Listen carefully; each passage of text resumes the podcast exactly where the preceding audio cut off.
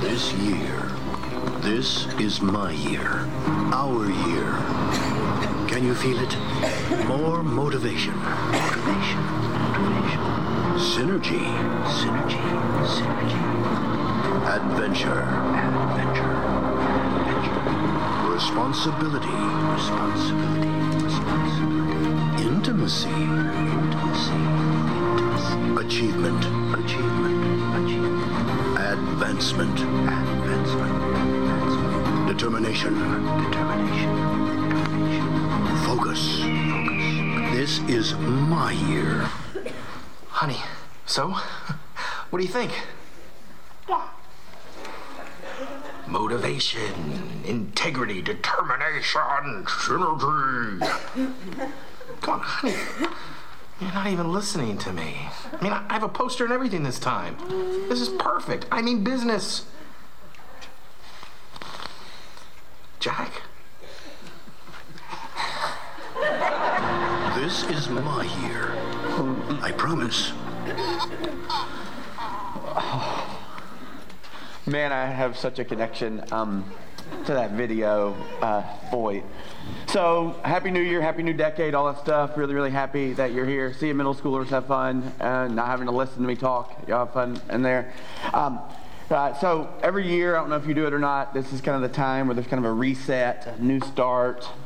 So you get to make your New Year's resolutions, new decade resolutions, whatever those things are. And I don't know if you make the resolutions. I do a whole bunch. Typically, and this is generalized, maybe you don't, this isn't you, but for the most part, most people that do New Year's resolutions do them in like, they're kind of in one of two camps, right? You got the dreamers, right? The dreamers. I fall in that category. And if you're a dreamer, you have big dreams every new year. And you're a little bit over the top, right? You'd be the one that decide that this is the year you're going to lose weight and get fit. So you bought all the exercise equipment, right? Spent thousands of dollars on things that you're going to put on Craigslist and Facebook Marketplace in a month and tell them they have to come get it out of your basement. They can do it for free, right? So you spend thousands of dollars. You buy all the food. You get all the supplies because you think this is the year you dream, right? For example, right now, we do a couple podcasts around here at Christian Life Center. One's called Overtime. We do it every Tuesday, but you can pick it up. You can listen to it online. You can watch it, all sorts of stuff throughout the week. And basically, it's just to cover the things that don't make the sermon and also to be able to kind of answer any questions you have. So back to your bulletin, you got any questions even about this today, you can write them. On Tuesday, Pastor Ben and I will get together and we'll have kind of an hour conversation up in our studio and film and all that kind of stuff. So that's one podcast. Megan, who leads worship here, and Carrie, who's our outreach coordinator here, they do something a couple times a month called Bravely Honest. And it's a kind of a podcast for females. If you're a male, it'd be worth your time as well. So we do a couple podcasts, and my daughter Amelia, she's 7. She really likes the idea of podcasts. We listened to a couple podcasts. One of them that she's listened to is something called Rebel Girls. It's these girls that are really courageous, really cool. And so one of her plans for 2020 would be that she wants to host her own podcast. So I've just kind of leaned into her New Year's resolution. I'm going, we'll do that together. She's going to call it Take Heart, right? It means she wants people to have courage. And so she's going to find stories in the book she's reading about people who take courage and just wants to talk about it. So I've just leaned in fully. And so over Christmas, we built we've got a studio here at the church. We built a studio at our house. I'm talking about, I put up a wall, got sound paneling. Did the whole thing. We're talking about way too much time, way too much money, and way too much energy. The reason being is I'm a dreamer, right? If we're going to have a New Year's resolution, we're going to do everything on the front end. No, some of you are that way. Others of you are, I won't call you a pessimist because you're not a pessimist, you're a realist, right? So we'll use that category. It's not a pessimist, really. It's a realist, right? You're a little bit more cautious with your New Year's resolutions, right? Because you know that you only have 24 hours in a day. And you look at 2019, you're saying, well, I already didn't get enough sleep, didn't have enough time. Why in the world would I add another thing to my schedule and my calendar and my day? And so you're just a realist who goes, I don't really think it's even possible to add more to it, right? And so dreamers, they are really, really, really excited about the possibility of something until they lose focus and move on to the next thing, right? And the realist, you just have enough life around you to go, really seems silly that I would make a New Year's resolution, particularly you wouldn't say it out loud just in case, right? Don't take accountability of that, because deep down you're wondering if it's possible at all, right? So in both categories, you got people who jump in full steam ahead and they live in this category, wow, right? Then you got realists. I love you guys. Your response is never wow, it's always how, right? Which is such a buzzkill for us dreamers, right? And here's what's really interesting. In this weird move of the universe, I would say God ordains and directs this. Somehow, realists and dreamers, they kind of pair up a lot. So you know which one you are, you know what your husband is, you know what your wife is, and so you got these dreamers, you got these realists, and here we are in a new year, and I would offer to you that I think you should have a New Year's resolution, new decade resolution. And here's what I think it should be. I think you should focus and set forth and look forward to this being the best year ever for you.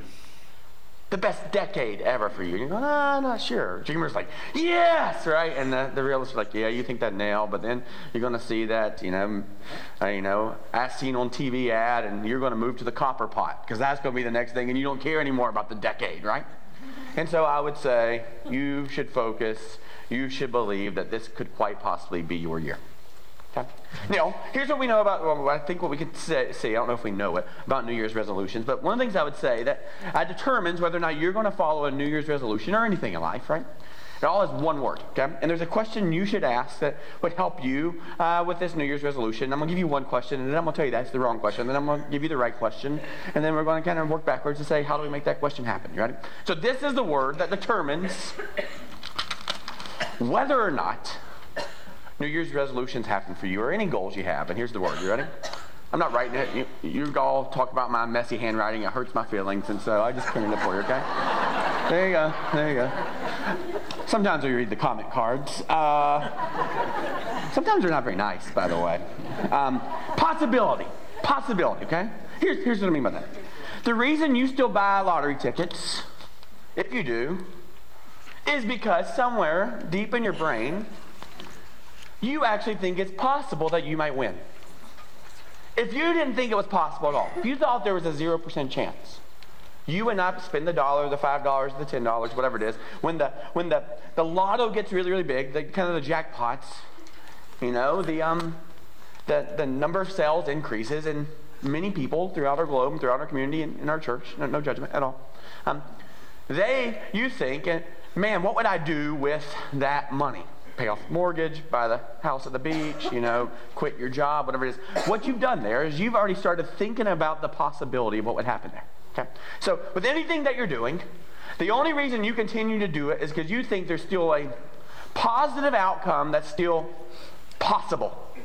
So everything about New Year's resolutions has to do with possibility, right? That's where the realists are going, yeah, I don't know that I should even set my mind to that because I don't know that it's actually possible. And the dreamers are going, yes, it's possible, but then they move on to a different possibility and a different reality and a different hope. So in everything in our life, if we're going to have any desires or plans, anything at all, right? Some of you are this way right now. You had a rough go in your marriage, and you've kind of hit the reset button, and you think that maybe you can restore this thing, right? Many of you in this room, that's just part of your life. And so right now, one spouse hasn't been behaving the way that the other spouse would like, whatever that is, right? And perhaps maybe they really haven't been. So now all of a sudden, one of the spouses is really, really focused on doing the right thing, right? They're helping do the dishes, they're saying nice things, whatever those things are, right? And you know why they're doing that? Because they still think it's possible that the marriage could get better. They still think it's possible that there's hope. Guess what happens when they no longer think that's possible? That behavior changes. Right? Because there's just something about possibility, right? If you think about your job, you work really, really, really hard if you think there's a promotion coming up. You want to get noticed. You want the boss to notice, and you're working really, really hard because you think it's possible that you'll get the raise, you'll get the promotion, but then the raise doesn't happen, the promotion doesn't happen, it's no longer possible, and what happens to the way that you behave at work? Right? Many of you, when you jump into whatever the workforce you're in, right? Whether you're a teacher, or, law enforcement person, whatever category you're in, and you walk in thinking that you really, really could affect change. that you could transform the world, and you woke up every single day thinking, this is going to be great. We're going to actually make an impact. We're going to actually do something, right? And then weeks, months, years in, you no longer think that you're going to affect change, so your motivation changes to, I'm just going to get through the day because I don't think any real change is possible. Right? Even this past Christmas, you thought, this is going to be a year we're finally going to get all that stuff resolved with my in-laws, my mother, or whatever that is. And you went in to the Christmas holidays, to the dinner, whatever it is, with this real hope of possibility that this is going to be the year. And then you walk in the door and they immediately notice your weight, say something about your hair, talk about your kids' behavior, right? Whatever that is. And immediately you go, not possible.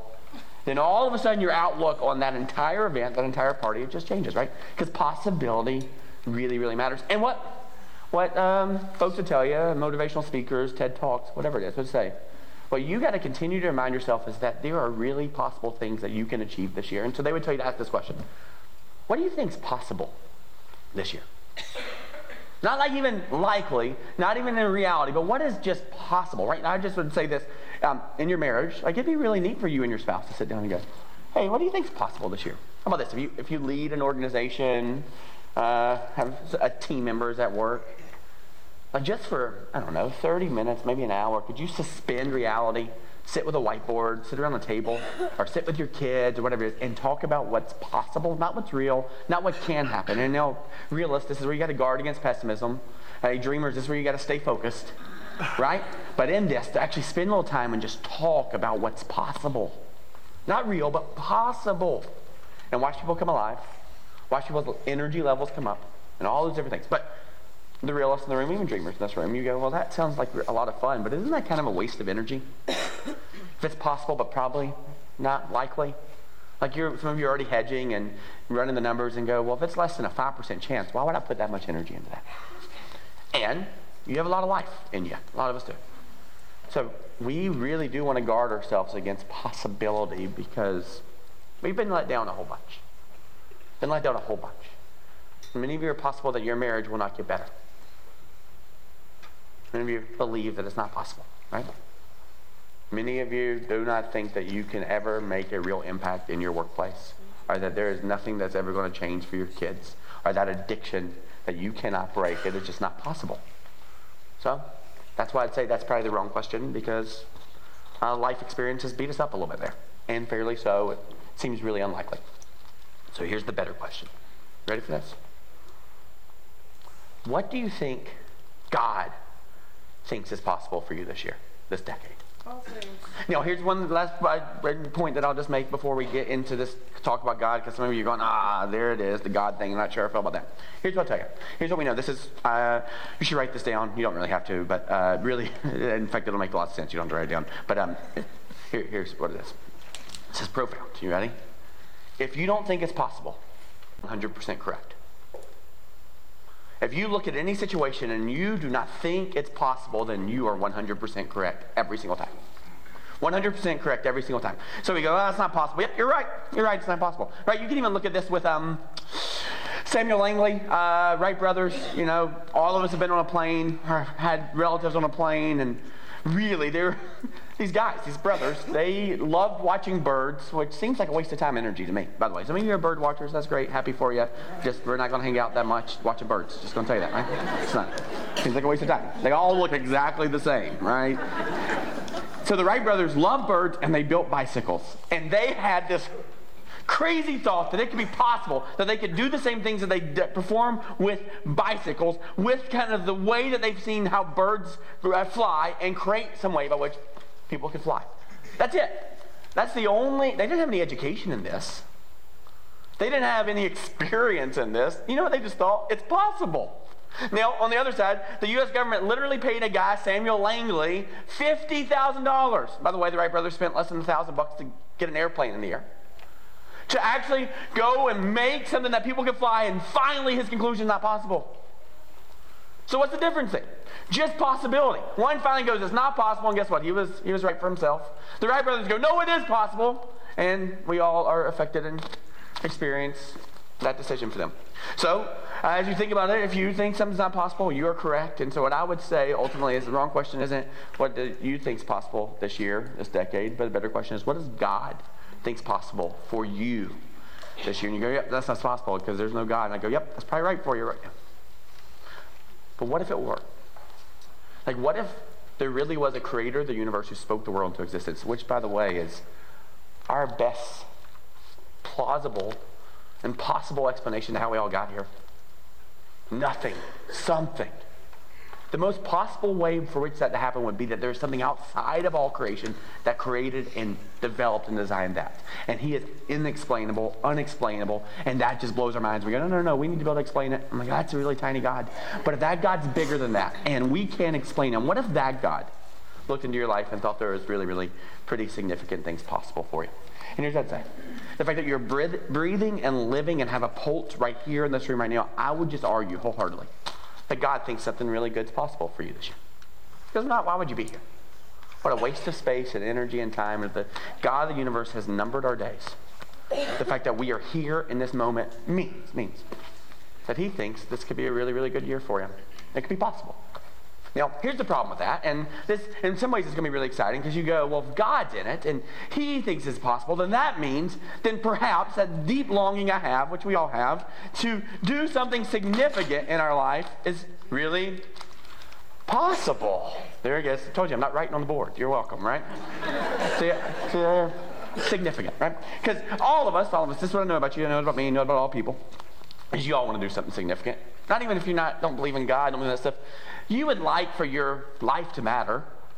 You would like at the end of all your days, at a funeral, people would talk about your legacy, how your life did something, how you made an impact, right? That's just innate, deep down within us. By the way, most of the time it's when we don't think that's possible that we lose hope, right? Or when we don't think it's possible to actually have a meaningful, important life where people do so many infamous things, right? Because deep down, all of us, we want to do something significant. Here's what's really neat. If God looks in our life and we ask the question, what does God think is possible? The reality is anything that God thinks is possible is going to be really significant. So we all have that desire. Now, here's the problem with that desire. Right before Jesus dies, that's okay, he comes back to life, so we don't have to focus too much on that part. He has this conversation with his disciples, and he tells them how to experience significant things. And he says, remain in me, abide in me, meaning rest in me, trust in me, hitch yourself to me, right? Connect yourself to me. And he says, remain in me, abide in me. And then he says something really, really profound. He says, for apart from me, you can do nothing. So the problem with going, hey, really, really good news, God wants to do something significant in your life. Here's the bad news. You're not going to do it on your own, which leads to the other thing I know about all you, and this is where it gets really complicated for us. That's why we all want to do something really significant. You know what else we all really want? A stress-free life. Right? And this is what runs in, we get excited, you get out of college, get married, and you have all these big dreams about how your life's going to be significant, filled with possibility. And then you run into these things going, those things are really hard. Right? Those kids are really bad. Right? That doesn't pay enough. I don't have enough time for that. That requires a lot of energy. So here's what we do in our work. We go, while I really want to do something significant, we've all been here. I've been here. So we've been here, right? And you move from, I really want my life to matter to, you know what? I just want to go to work, punch a time clock, collect my pay, and go home. And just get in bed and go to sleep. And then get up and do the same thing over and over and over again. So we have this pendulum swinging from, we want to matter, we want to do something. And most of us are here at the beginning of 2020. But we're all suspicious. At some point in the next month, week, 2 weeks, 2 months, 2 years, we're going to go, nope, you know what I really want? I want to slowly live a protected and comfortable life so that at some point, long time way out in the future, you can arrive safely and comfortably at death. Right? So all of you have made the decision to pull back at work, made the decision to not invest as much in your family, made the decision to find the easier job because it pays well and it's comfortable. But here's the problem. This is what I know about us. When you get here, when you find that place that's just going, finally it's so easy, you're not satisfied. You're not thrilled with it. You know what you start doing then? You start imagining how you could take your time and energy to do what? Do something significant. So we have this pattern going back and forth, going, I want to really matter. 2020, here we are. New decade. We really want to matter. But we have this knowing about us. At some point, we're going to pull back and go, that's just way too much work. Particularly when we go, this is not about what you think is possible. This is what God thinks is possible. What God thinks is possible for you is far beyond your wildest imagination and far beyond your ability and capability. You know why? Because he doesn't want you to take credit for it.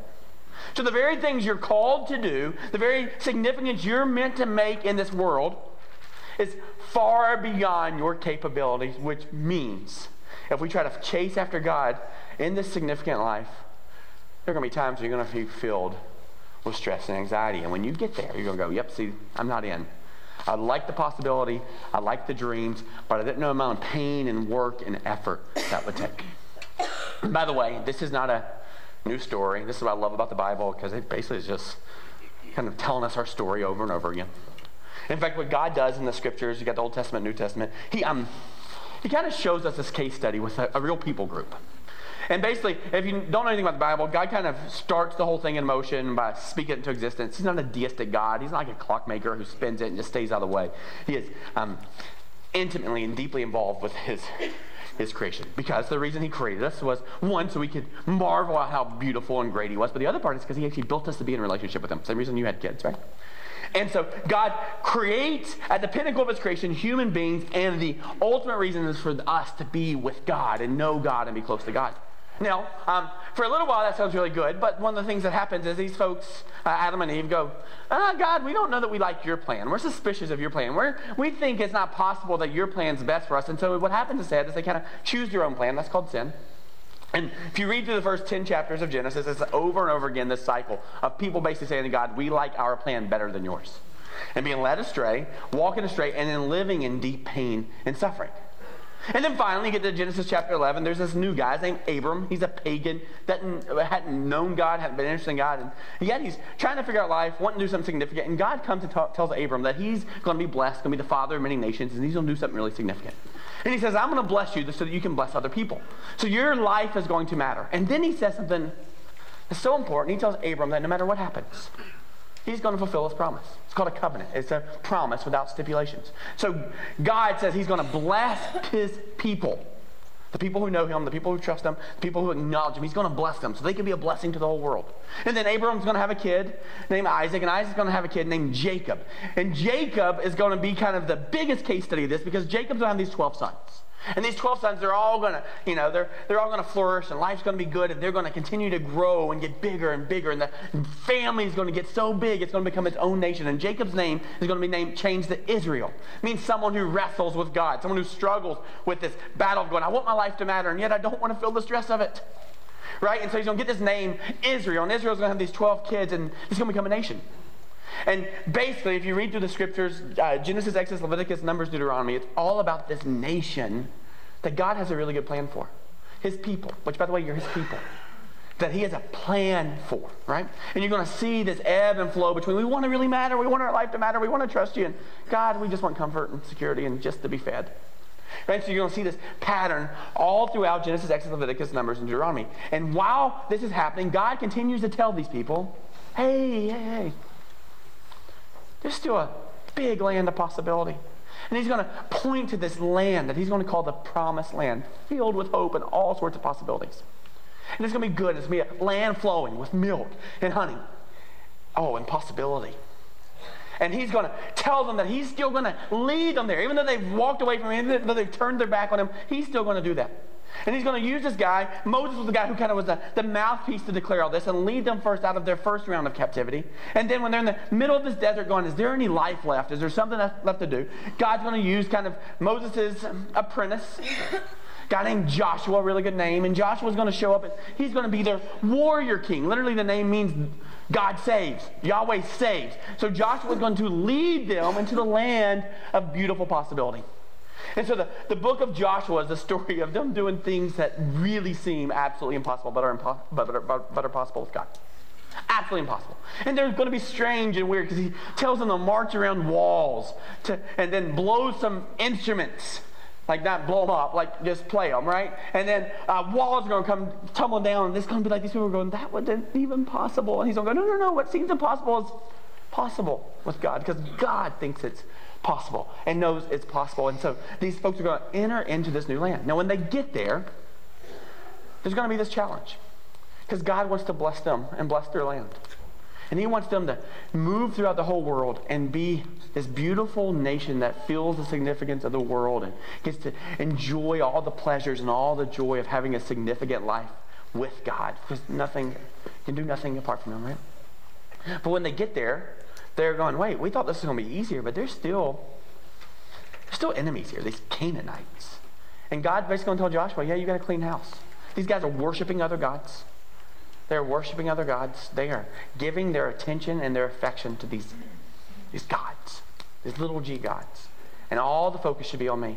Because the only person who can make all this, the only way that any of this goodness and any of this joy, and any of this restoration, and any of this reconciliation, the only one who can make that possible is me. And so he tells Joshua to do that. And Joshua kind of slowly starts cleaning house. And the Israelites are having some really good times. And then Joshua dies. That's kind of the end of the book of Joshua, and then the next book, which is what we're going to be covering for the next 5 weeks. The book of Judges starts. You know, a judge isn't what you think it is. It's not a guy with a, you know, a black robe and the wig. A judge in the Bible is a rescuer, a deliverer, like Joshua was. Joshua was someone who delivered them into the promised land. So Joshua was like the perfect image of a judge, but wasn't a judge. And then what we're going to see in the book of Judges is these 12 different judges who continue to come and rescue these Israelites when they lost sight, lost focus, stopped believing that the impossible was possible with God, right? And so what happens is Joshua dies, and then in Judges chapter 1, I don't have time to cover it today, we kind of see the story of what takes place. So Joshua dies, and God talks to these 12 tribes, these 12 sons and their families, like this is generations later, but kind of the representations, and he says, hey, I need you actually to go clean up your mess, right? And here's kind of the big idea. God wants to take new territory through the Israelites. God wants to take new territory through you. He wants to change our world. He wants to impact your workplace, wants to change your marriage. But here's the deal. You'll see it in the scriptures. God is more interested right now in taking new territory in you, and then he'll take it through you. Okay, new territory in you. So basically the story is God through an angel is telling these guys, hey, you got to go clean up your homeland. Clean up your neighborhood. Own your mess in this. And what you see in the Judges chapter 1, and if you read it kind of without all this understanding, you would have a lot of sympathy for them. Because they're doing some of it, but they're kind of doing it. It's kind of like they're kind of partially obedient. And if you're a parent, you know that partial obedience is still disobedient. It's like telling your kids, hey, I'd like for you to clean your room. And then like 3 weeks later, it's still unclean. And you go, hey, I'd like for you to clean your room. And they get started, see, Mom, I'm working on it. See, Dad. It's like, oh, that's delayed obedience. That's still disobedience. But then they go and they finally start doing it. But you know what they do. They take all their junk and they just shove it in corners and under beds and under the couch. And the floor's now clean. And they say they've cleaned their room, right? Look, I cleaned the room. Can I go play now? And then you just open the closet, right? And all the stuff falls all over you. And you fall down and hurt yourself and then scream and yell and then ask Jesus to change your heart or whatever that is, right? Right?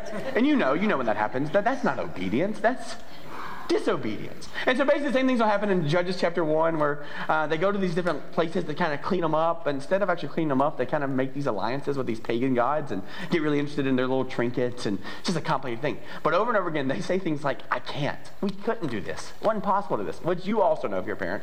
I can't. It's almost always code for I don't want to. Hey, can you take your book bag upstairs? I can't, it's so heavy. You carried it around all day at school, bro, you know? You don't call your daughter bro? I don't know. It's like, right? I can't usually means I don't want to. And so basically Judges chapter 1, you see these kind of half-hearted places, half-discipleship, but they're kind of putting one foot into the kingdom world. God, we think it's possible, but we don't really know. And kind of swinging back between the stress-free and significant. Oh, we want our lives to matter, but man, that's so much work, right? That's so much work. We want our lives to matter, but it's so much work. So you see that in Judges chapter 1. And what's really neat, when we get to Judges 2, that's what we're going to read now. If you've been with us the last 4 or 5 weeks as we're reading through the story of Jesus' birth, one of the things that happens is kind of the scriptures tell you what happened, and then an angel kind of shows up and gives you the commentary, right? This is like when your kid tells you, my teacher was so mean to me, they make me do so much, and then you're like, oh, poor kid, and then you go and have a conversation with the teacher with your kid there, right? and they just kind of look down like this, and you're cussing at them, but you're leaving out the vowels underneath your breath so you feel godly, right, and all that kind of stuff, and you're looking at them, right, and all of a sudden you get the different story. You get the story of woe is me, the victim story, and then you get the real story from the other person. This is kind of what that's like. Judges chapter 1, you get the story of what they are saying is happening, and then in the beginning of Judges chapter 2, this angel shows up and goes, let me give you the real commentary, okay? So for 5 verses, we get some commentary on the angels, and then what happens is Samuel, the writer, that we think is the writer, goes back and retells the story of Judges chapter 1 and the Judges chapter 2. So you're not missing anything. You're just going to get the better perspective of what's happened after Joshua's died. So let me read it to you. Judges chapter 2, beginning in verse 1. And this is what it says. The angel of the Lord went up from Gilgal to Bochum and said, I brought you up out of Egypt and led you into the land I swore to give to your ancestors. I said, I will never break my covenant with you. Sorry. That's so funny to me. It says the angel went up from Gilgal to Bochum. We don't know what, well, you'll find out what Bochum is in just a second, because they tell you why it's named that. But you're like, does this angel live in this place called Gilgal? Like, does he hop on his Vespa? Like, how does this work? This angel goes from one town to another. Like, was he just hanging out? Was he, there for the holidays? So it makes sense that they're going to tell you that an angel came from this place. Like, did he walk? Like, did he not come from heaven? Like, do angels have like little hometowns? Like, what does that mean? And this is really important, because this is the second time that name Gilgal shows up in the scriptures. In fact, the first time it shows up is in Joshua chapter 5. When these, one of the last rounds where the Israelites say, we want to do something significant, and they go, never mind, we want safety, we want security. And they kind of turn their back on God, and they get really worried about what God's going to do to them, like what the punishment's going to be, like how bad the damage is going to be. And God tells Joshua in Joshua chapter 5 that he says that in the same place, he says that I'm going to roll off all that pressure from you, all the pain. By the way, that word Gilgal means rolled, right? And so literally this is a reminder in that second, hey, this isn't the first time that you've gotten it wrong. This isn't the first time you forgot that there's a God that could do the impossible, and yet I'm still not going to cause you to have the pressure you want. By the way that we know that this story is real in the New Testament is by this rolling of a stone away from the tomb that shows that all the punishment and pain has been covered by Jesus. So real beautiful. Don't miss that here. And so it says, Gilgal, this angel comes from there. It's a reminder that God is always going to keep his covenant. And said, I brought you up out of Egypt, led you into the land I swore to give to your ancestors. And I said, I'll never break my covenant with you, meaning I will always keep my promises. I will only give you good things. That's what he says. And you shall not make a covenant with the people of this land, but you shall break down their altars. Meaning, how dare we let people worship gods that cannot fulfill them, sustain them, forgive them, and give them a hope and a future for all eternity. So these folks are literally putting their hope in these false gods who cannot save them. So this isn't just, they're so bad. No, they're actually putting all their time and their energy into something that cannot save them. So God, we got to change the altars by which we worship. We got to point the focus back to the God of all creation. And he says this, yet you have disobeyed me. Why have you done this? You see, this isn't you can't. This is you don't want to. You disobeyed me. So God is showing up to a land, a place where God has given them all sorts of beauty and gifts and life. And they are walking in defiance to God. And the angel says, why have you done this? Here's what I'd argue. This is why we do it. Because we forgot about possibility. We forgot that God could actually do the impossible. That's why you bail out on your relationships. That's why you quit praying to God. No shame. This isn't about shame, because shame is a terrible motivator. Right? It's because somehow you forgot that God can still do the impossible. Right? That's why we don't pray. Because you don't really think it matters. Right? That's why I don't pray, because I don't think anything is happening in my conversation with God. I don't see it, therefore it must not be happening. So we forgot that there's a God that does the impossible, and so we just go about our little trinkets. We go focus on the things that we can control and work on, which is work and money and mortgages. But we all know that even those things we can't really control. Right? We're one bad tweet away from a bad economy. Right? This whole retirement that you have could crash. It's been a good year. And I'm not trying to do any fear-mongering. It's just the reality is this isn't as good, and we aren't as in control as we think we are. But we forgot that the God is the one who does the impossible. And we go, what can we make possible? And then we focus on those things. And why have you done this? And I have also said, this is what God says, I will not drive them out before you. They will become traps for you. They'll be there. And their gods become snares to you. Those very things that you think are going to make you feel more worth are going to do damage to you. And we experience that. God's going, look, I'm not trying to punish you, but if this is the way by which you get clarity, then good. Right? This is why you discipline your children. Not because you want them to hurt, but because you want them to live the life the way that you desire for them and God desires for them. And anything that gets in the way of that, a little bit of pain for a moment is better than an eternity of pain without God, right? So he sets it in snares before them. Verse 4, when the angel of the Lord had spoken these things to all the Israelites, the people wept aloud. This is bad news. They are not on God's team right now. And they called the place Bochum. Oh, there it is. You know why? Because it means weeping. Weeping. There they offered their sacrifices to the Lord. Oh, God, please, please, please, please, please, please, please don't forget us. We're so sorry, man. We've messed it up. I'll go back to church. I'm back at church. I'll do that. You know, all those different... Same pattern. So now we get the angel and God's perspective. Oh, this is really what happened in Judges chapter 1. And so what's going to happen now is we're going to start back over at what's happening after when Joshua dies. And we're going to walk through it. Now, here's what's really beautiful. And this is a long setup, but we got 5 weeks to work through this material. What you're going to see is what the Israelites do here is the same thing that we do all the time. And that word possibility is going to matter for the next 5 weeks. And we're just going to see this cycle that keeps us from being able to have these New Year's, a better resolution, and this being your best year ever. You're actually going to see what stands in the way of that. And it's going to be the cyclical pattern that we all kind of live in, and I'm going to show it to you, and it'll make sense to you, and we'll work through it for the next 4 weeks. So I just would say, you're not going to get all the puppies and rainbows today. I'm going to need you to come back. And I'm going to need you to give every time, like lots of money. I'm just joking about that, completely joking. See, he's trying to get you here. No, I don't really care about that stuff. But I do care about you understanding God's word. Really, really important. And it's not going to all get resolved today, but you'll get a really good picture of what's to come today. So stay with me, okay? So verse 6, here's what it says. After Joshua had dismissed the Israelites, they went to take possession of the land, each to their own inheritance. So Joshua leads them into this land of possibility and then says, hey, tribes, go find your land. Go decorate your room, right? This is they're moving into a new house. The kids are going into their own space. It's a really beautiful story filled with possibility, right? You know what that's like when you move into a new place and you're dreaming and all that kind of stuff, and then you're there 5 months from now, and now all the boxes are still on the floor, and you're like, just forget it, throw it away, right? This is where they are. They're coming into this beautiful land. They're really excited. So he dismissed them each their own inheritance. This is your room. This is your space. That's your land. Those are your acres. Filled with possibility. You can feel it, right? The people served the Lord throughout the lifetime of Joshua. Oh, they stayed focused. They had guardrails. Joshua was like, you could dream. I'll keep you focused, right? Throughout the lifetime of Joshua and of the elders who outlived him and who had seen all the great things the Lord had done for Israel. Joshua, son of Nun, the servant of the Lord, died at the age of 110. That's old. And they buried him in the land of his inheritance at Timnath Heres in the hill country of Ephraim, north of Mount Gash. So just so you get a picture of where that is. And so Joshua now dies. So what's going to happen? Like this, verse 10. After that, the whole generation had been gathered to their ancestors. Another generation grew up who knew neither the Lord nor what he'd done for Israel. That word knew doesn't mean like didn't know of it, just didn't have the understanding and the experience of what had happened. They had lost sight of a God who did the impossible, who freed them from captivity, did the 10 plagues, like opened up the Red Sea and then opened up the Jordan River, then brought down the walls of Jericho. These folks just did not know it. And they just lived in the land of what they thought was possible, not what God thought was possible, right?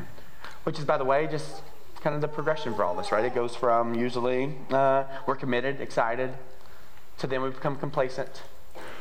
And then when you get to a place of complacency, what almost always happens next is compromise. Watch it in a marriage. Watch it in a workplace. Watch it with your family. Watch it in the disengagement with your children. You're committed. Then you become complacent. And then all of a sudden, you see the compromise. And so you see this happen. You go, well, why do they do that? Why do they do that? And watch what happens next, verse 11. Then the Israelites did evil in the eyes of the Lord and serve the Baals. See, this is profound. Because when we think about evil, we think about egregious or heinous acts, murder, molestation, horrific things, right? You see what God called evil? It's really interesting. They served the Baals. That word Baals is the Canaan word for Lord or God. They literally turned their focus to trinkets that could not save them. That's what God calls evil. That's what God calls evil. When we put our focus on things that we can control and manipulate, and we think in that land of possibility, we lose sight of a God who does the impossible and just focus on these tiny things like our work, our resume, our bank accounts. And hear me, if you're brand new to church, I don't want you to feel any shame in this at all. But hey, for those of us who believe Christ as Lord, this is a place that he goes, there's no room for other lords here. And by the way, if you want to live in this land of possibility, those things don't get to live with you. They don't. They're a distraction and they do damage. And as he said earlier, those are snares. They are the things that are causing pain and suffering and anxiety in your world, right? And so what you see here is you see that they said, look, there's a whole generation. Once they died off, all of a sudden, folks lost focus. You know, this happens a lot. By the way, you can look to the 1600s, New England. You can see a generation of folks, and they had their issues, they had their legalism, who were committed and saw a possibility of what a nation could look like that loved and served the Lord and loved and served each other.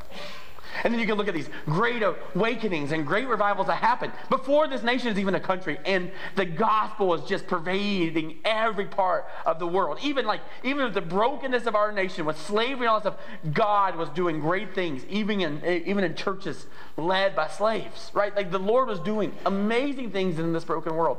And children are being raised going, no, we believe that there is a God. And you go, well, what happens? What happened?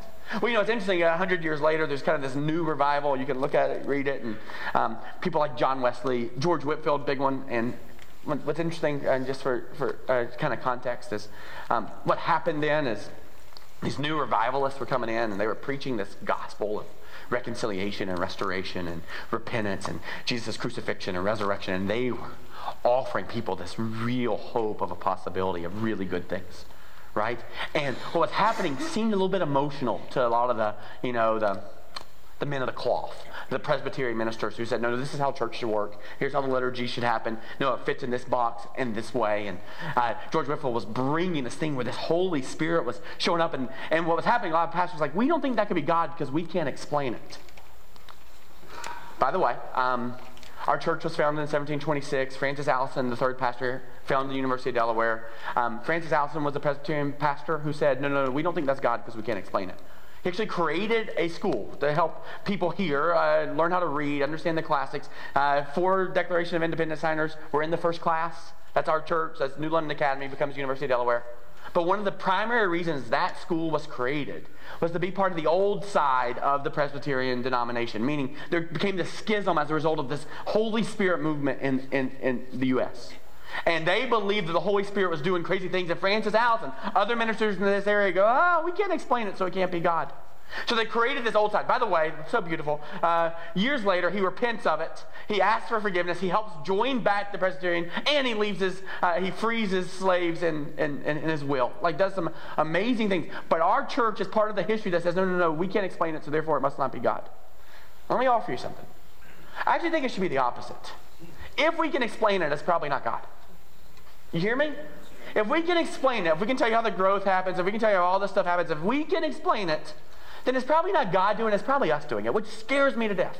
When other churches call and say, hey, tell me about Wednesday nights, tell me what you're doing with small groups, it's like, it's really good to talk about the Bible and the prescriptive stuff in it, but if we can explain it, it's probably not God, it's us. Right? And so we got backwards on that, and so these people are going, no, we just stay out of the land of unexplainable. Instead, let's just work on what we know is possible, what we can focus on. No, we don't need a supernatural God. We have our own water systems. We have our own irrigation. We have indoor plumbing. Right? We have electricity. We don't need a God to bring his supernatural power. We don't need this God that's inexplainable. And so what you see is a nation of people, Israelites, who go, yeah, we don't really need a God. And so instead they started focusing on their own little trinkets. Now watch this. Verse 12. Ugh. They forsook the Lord. Turned their back on God. The God of their ancestors. The God of all creation. Who had brought them out of Egypt. They followed and worshiped various gods of the people around them. They aroused the Lord's anger because they forsook him and served Baal and Ashtaroth. So, I want to just point this out to you, really, really important. It won't take me long. There's actually this nice little pattern that happens for the Israelites, happens for us, and for the next 5 weeks we will really, really look into this. So I just want you to see it today. Here we go. I won't write on this either, I promise. We're a really fancy church. I spent $15 on building this thing. Okay, here we go. Got ourselves a prize wheel. Okay, so here's how it works. Let me show you. So what happens is, see it for Joshua, see it for the Israelites, see it for all these people. God leads Joshua with his people into the promised land, and guess what that land was? It was flowing with all sorts of possibility. 2020, filled with possibility. You're excited. What if God really could do the impossible? Like, what if that's actually possible? What does God think is possible for you this year and this decade? That sounds great. What if he could heal your marriage? What if he could get you out of bankruptcy and lead you into promised land? What if he could save you from that addiction? Bring your kids back, filled with possibility. We like those. Joshua leads these folks into the possibility. Ooh, I want this land. I want that room. Everything's really good. Right? And then. Months go by, years go by, weeks go by, days go by. We thought God was going to move a little faster. No, we thought what God was going to make possible this year was he was going to give me this. He didn't give me this. We thought God was going to make my life easier. He didn't make it any easier. So what happens is they go, you know what? We don't really like God's plan that much anymore. God, it's kind of a buzzkill. I mean, he didn't move in the way he wanted to, and so what the Israelites did, is they moved into a place of rebellion. By the way, that's exactly what happens in the garden.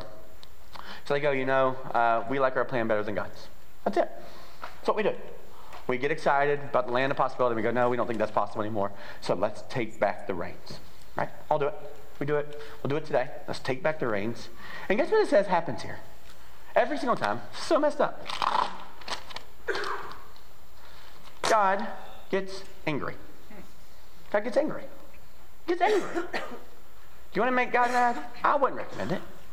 The God of the universe who speaks the whole world into existence, he'd not be someone I would want to make mad. Now, it's not because he's mean and he's going to, beat you over the head. In fact, watch what happens. This is so real interesting. Watch what happens when God gets angry. Okay? He got angry. They said, we like our plan better than yours. God gets angry. What does God do in his anger? Verse 14. In his anger against Israel, the Lord gave them into the hands of raiders who plundered them. He sold them into the hands of their enemies all around, whom they were no longer able to, you see that word? Resist. Not defend against, resist. Resist. You know what you resist? Dessert after dinner. You know what you resist? Looking at your ex's Facebook page. Right? You know what you resist? Saying that piece of gossip. It's the things you want to say or do that you think you shouldn't do. You see this. They resist it. Here's what happens when God gets angry. He doesn't beat you over the head. In fact, in Romans 1, it tells you what happens when people get so messy and broken. It says that God turns them over to their desires. So God's anger, you know what he does? He gives you what you want. It's okay. You don't want me as your God? You don't want my provision? You don't want my protection? You don't want my comfort? Don't want my security? Don't want my relationship? Boy, does it make him angry. Okay. You've had to do that with your kids. And boy, does it make you angry. You've had kids who, you see them with whatever that drug of choice is, and you go, oh, gosh, I don't want you to do that, but I can't stop you. Fine. Not in my house. Not paying for it. Right? And in deep anger and pain, you just go, okay, Lord, please, please, please. So God turns them over in their anger. In his anger, He allows them to chase after they want. By the way, that's what Tim Keller calls hell. Really good definition. God doesn't send people to hell. But if you spend your whole life saying, I want nothing to do with you, God, guess what? Eventually you'll get your wish. And so in his anger, he turns them over. And guess what happens for him? I mean, this makes sense to us. It makes a lot of sense to us. They're going to feel some pain. Right? That's what happens in our anger. Feel pain. So watch what happens next. Verse 15. Whenever Israel went out to fight, the hand of the Lord was against them to defeat them, just as he had sworn to them. And they were in great distress. See, this is our pattern too. God, we're filled with possibility. We really, really want. God, would you do something great? Okay, never mind. You didn't do it the way you wanted to. Didn't fix the marriage. Didn't do it in the way that I desired for you to do it. Never mind. I'll take back the reins. I'll go do that job instead. I'll focus on that instead. I'll log into that website instead. Whatever. It's fine. You didn't do it in the way I wanted you to, in the way that I thought you should, in the time that I think you should. So you go, I'll just do my own thing. And God goes, oh, why do you keep turning to that thing that's going to cause you damage? But fine. If that's what you need, if that's the thing you think is going to fulfill you, here, it's all yours. And then we take the drink, log into the site, say those things, and for a second, oh, doesn't it feel so good? Oh, finally, that's it. The thing that we thought would make us feel worse. Maybe it takes till the next morning. Maybe it takes till the next minute.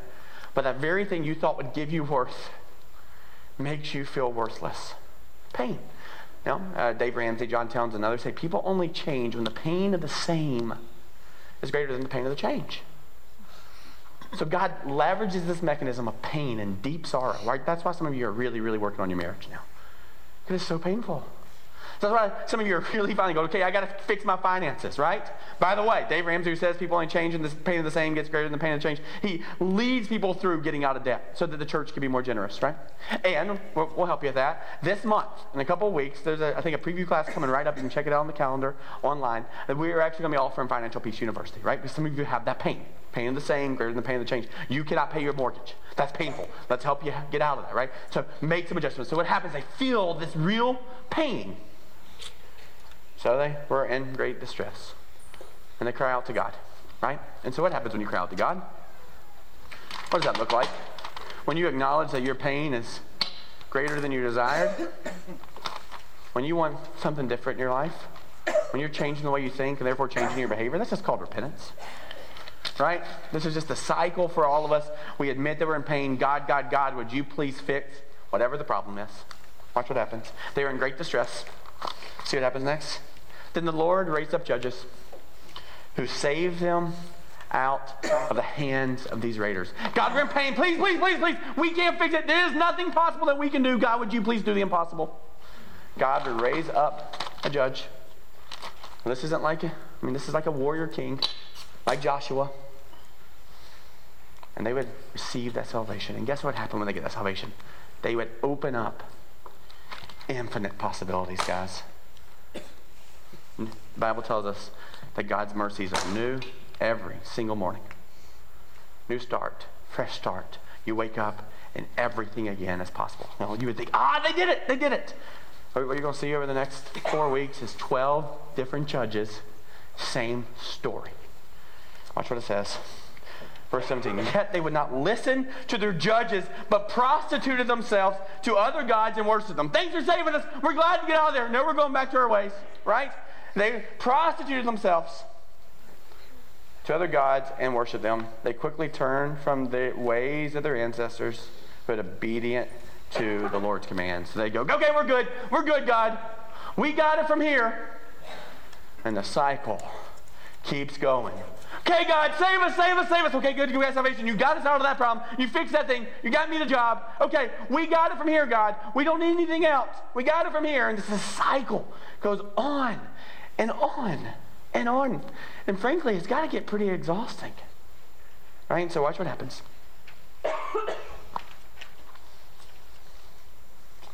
Whenever the Lord would raise up a judge for them, he was with the judge and saved them out of the hands of their enemies, as long as the judge lived. For the Lord relented because of their groaning under those who oppressed and afflicted them.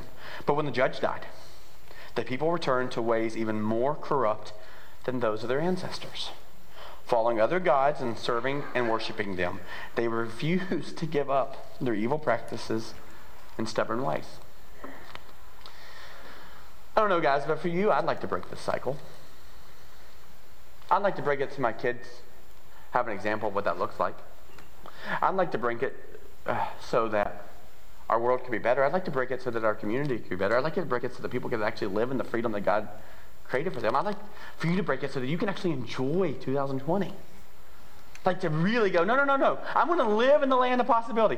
God says all things are possible. What does God think? And I'm going to live in that land this year and not walk down any other path. I'm just going to live in the land of possibility. What does that take? But this pattern keeps happening. Watch. Therefore the Lord was very angry with Israel and said, because the nation had violated the covenant I ordained for their ancestors and has not listened to them, I will no longer drive out before them any of the nations Joshua left when he died. I will use them to test Israel and see whether they will keep the way of the Lord and walk in it as their ancestors did. So the pain, the enticement, the temptation is not going away. God is saying, hey, it's going to be there forever. And you're going to have to choose whether or not you want to live in a land where God makes all things possible, a land flowing with all sorts of possibilities, or you can live in the land of rebellion because it will always be there. You will always have access to it. Now it's on your phone, but you will always have access to these things. Do you want to live in that land following these trinkets, or do you want to live in a land where God doesn't turn you over to your desires, but you get to enjoy the possibilities of what God has for you? The Lord had allowed those nations to remain. He did not drive them out at once by giving them into the hands of Joshua. So they're there. So you go, okay, what do we do? How do we break the cycle? And by the way, I told you no bows today. but I'm going to give you a little bit of a glimpse of one, okay? So how do we break the cycle? Keep coming back. We're going to figure it out. But what's interesting is 12 judges you're going to read over the next couple of weeks, and then we see this beautiful story of Ruth. So, man, so good. But what you see for the next couple thousand years is this is the same cycle over and over again. Different nation, or different generation, same exact thing, to the point where it wrecks the nation, wrecks the people, wrecks the families, wrecks all the people. And then finally you get a couple thousand years later, and there are these Israelites going, we want to live in the land of possibility. We want to live there, but God, you just seem so absent. And then he gets even quieter. He was sending these prophets in to say, hey, repent. Change the way you think, because there's a better world. Then all of a sudden it goes quiet. Get to the end of what's the Torah, the Old Testament, and it just seems like God's dark.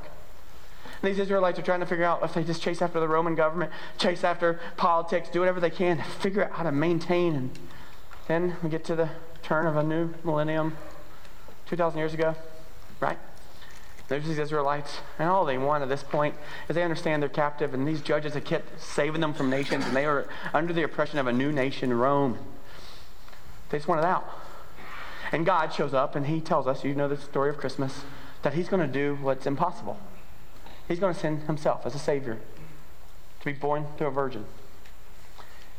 And when that news comes out, one of the first people who are going to get that news is a little Israeli boy, or man, teenager, maybe in his 20s, a guy named Joseph. He's going to hear this story because his fiancée is going to be the one that's going to be the incubator for this whole story, right? His wife, Mary, his wife-to-be. And she's going to tell him the story. You know what he's going to say? That's not possible. That's just not possible. Like, that doesn't happen. That is impossible. You're right. Good statement there, Joseph. For what's impossible to us is not impossible to God. That's impossible. So he goes, I think I'm going to make my own plan. You know what he decides he's going to do? He's going to divorce her. He's going to take the matters in his own hands, because that seems like the most plausible and possible thing to do. And I just want you to read you that story real quick, just a couple of verses. Matthew chapter 1, here's what it says. This is verse 18. This is how the birth of Jesus, the Messiah, came about. His mother Mary was pledged to be married to Joseph, but before they came together, she was found to be pregnant through the Holy Spirit. That doesn't make sense. That is inexplainable. Nope, that can't be God, because we can't explain that. Because Joseph, her husband, was faithful to the law and yet did not want to expose her to public disgrace, he had in mind to divorce her quietly. By the way, some of our rebellion is just our own arrogance of thinking we have a better plan than God's. He's not trying to do something bad. He's actually trying to be honoring. But after he considered this, an angel of the Lord, oh, there's an angel, pay attention here, appeared to him in a dream and said, Joseph, son of David, remember this is your lineage. And they were going, we need a savior. We need another judge. But we don't need one of the judges like the last one. We need a perfect judge like Joshua was. He's the one who gave us a long time of good prosperity. We need someone like that to show back up. God, where's that going to come from? And this angel showed up and said, son of David. I mean, he knows this story. Do not be afraid to take Mary home as your wife, because what is conceived from her is from the Holy Spirit. Oh, God, I can't understand that. That doesn't make any sense. She will give birth to a son. And you're to give him a name. The name Jesus. Now, that's really confusing us because that's Greek. Joseph would not have heard the name Jesus. He would have heard the Hebrew name for Jesus, which is Yeshua. This judge, perfect judge, before any other judge, this warrior king, this deliverer, you're going to give him a name Jesus. You're going to give him the name Joshua, because he's going to be the perfect one, and he's going to lead people out of captivity, out of slavery, out of bondage, into this land filled with possibility and freedom. And Joshua's going, okay, what does that mean? Does that mean that means he's going to save us from Rome? Like we're saved from the Canaanites and the Hittites and the Amorites and the Hittites, whatever the Hittites are, right? He's going to save us from all them. Right, that's what the nations have done. He saved us from those nations. Is that what he's going to do now? He's going to save us from the Romans. Now watch what he says here. Give him the name Jesus, because he will save his people from their sins. Wait, I thought he was going to save us from oppression. Oh, he's going to. I thought he was going to save us from the nation. No. You know what he's going to save you from? He's going to save you from yourself. He's going to reach in and save you from your own brokenness and not turn you over to your own sinful desires. He's literally going to take away those things. So is it possible that God of the universe can actually free you from your sin? So the story of the gospel is that Jesus doesn't show up and save our nation. He shows up and saves his children, who then bring the kingdoms to the nations. Brings the kingdoms to the nations, right? So that's a really good story, really, really cute, and we'll have to wrap it up for the next couple weeks, but imagine Joseph was a little suspicious for a second. Like, are you sure that's true? God, is that really possible? Not really sure that can happen. And then Jesus grows up, becomes a man, does some really miraculous things. They're going, well, he's doing some pretty impossible things. Maybe he's worth trusting, right? And then he is about to die, and so he's been doing ministry for a while, and he stops, and he pauses for a second, and he talks to his disciples, and he says something really beautiful. And he is in this what we call the Last Supper. It's this moment of communion that we're about to partake together, and so the band will come up in just a second, and the ushers will lead us in this. But it's a beautiful story where he takes this bread, and he goes, remember, the perfect judge doesn't save you from a nation. He saves you from yourself. He says, I want you to see this. This is my body. And he breaks it. He says, broken for you. See what he's doing here? Remember what happens when God gets angry? What we feel? Pain. Jesus goes, no, I don't want you to feel the pain. I'm going to feel it on your behalf. This is my body broken for you. You see, God's going to be angry. God's going to be angry at the wrath of the world, but I am going to actually take the pain of that. And he says, this is my body broken for you. And then he takes some wine. This is juice for us here, guys. And he kind of pours out and he says, this is my blood. This is my blood. Poured out for you. Poured out for you. In other words, I'm the covering for all your sin. I came to free you from all your sin, from all your captivity. And here's what I want you to do. I want you to take this bread. Drink this cup. I want you to consume it. Let it come into you. Come into you. Come into you. Because what was impossible is now possible. Like the God of the universe can come into you and start slowly. Like the way that Joshua was supposed to lead the Israelites through that land, and every single part of that land, every single part of that territory is supposed to be taken over. I want you to take this cup. I want you to drink this cup. Because what's going to happen is I want you to believe it's possible that I could come into your life and slowly start taking territory in every part of you. Because I want to take new territory in you, and then I'm going to take new territory through you. And I can imagine they were a little suspicious going, is that true? Is that really going to happen? And I don't know if we can trust that. Like, can we trust that? Is that true? Is that true, right? And a couple days later, he dies. And they're going, that's not really possible. Peter goes back to fishing. He goes, no. He curses people out and goes, no. He goes back to his own life. And he goes, no, it's not possible. But then one of the craziest things happened. This stone rolls away a couple days later, and the tomb is empty. And God goes, what you thought was impossible is possible, right? He goes, no, there's a land filled with possibility. Here's why. I was put into a grave. But to prove everything I say, to prove that you could trust me, to prove that I actually came to take away the sins of the world and your sins. I actually proved that I was God, but not staying in the grave, but come back to life. Which, guess what that means? That means the resurrection is actually possible and plausible and real, because what seemed impossible now is possible. And if that's possible for me, that's also possible for you. Meaning the story of the resurrection, that the God of the universe came back to life and then gives us that same spirit, that same power that conquers the grave. It now can indwell in us. You're like, that doesn't make any sense. I don't understand. It's inexplainable. Perfect. That's where God lives, in the inexplainable. And that spirit can come into our lives. And that resurrection power can come into us. And it can slowly start changing every part of us. So that sin that used to damage you and cause you pain and sorrow, you can say to it one day, and we'll get there, sin, you're not my master. Said a new master, and his name is Jesus, and he brought the power of the resurrection to live in me, that where there was no way, he's made a way. And so when we think about communion, we're thinking about ingesting and inviting that story and that power and that truth actually into us. So you go, so what's going to happen is we're going to sing this song, and we're going to give you the opportunity to take this bread. Jesus took our pain and dip it into the juice. Jesus covers us with his blood. We're going to get to ingest it into our life and go, God, we want to believe that's possible. We believe that's possible. So one of the questions that happens is, well, can I do that? Can I actually come to communion? What's the prerequisites? And I go, here's the thing. You can come do this if you've never sinned. That's a joke. Probably a really heavy moment not to say that right now. Sorry about that. Whew. No, here's what it is.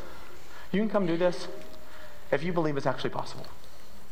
If you believe this is actually possible, that the God of the universe loved you so much that he would give up his own life as a ransom for many. He says, he who knew no sin became sin, became God's anger, became God's pain, so that we could be made right before God. So if you want to believe in that possibility, this table is open for you. So I'm going to pray. Ushers, if you come forward and prepare. Never done this before. Just watch people in front of you. If this makes you uncomfortable, you can stay at your seat. But if you'll come forward as we pray. Jesus, I actually believe that you made a way where there was no way. You made a way where there was no way. And so God would we believe in that possibility this year? Would we believe in the hope that What we believe is impossible is perfectly possible with you.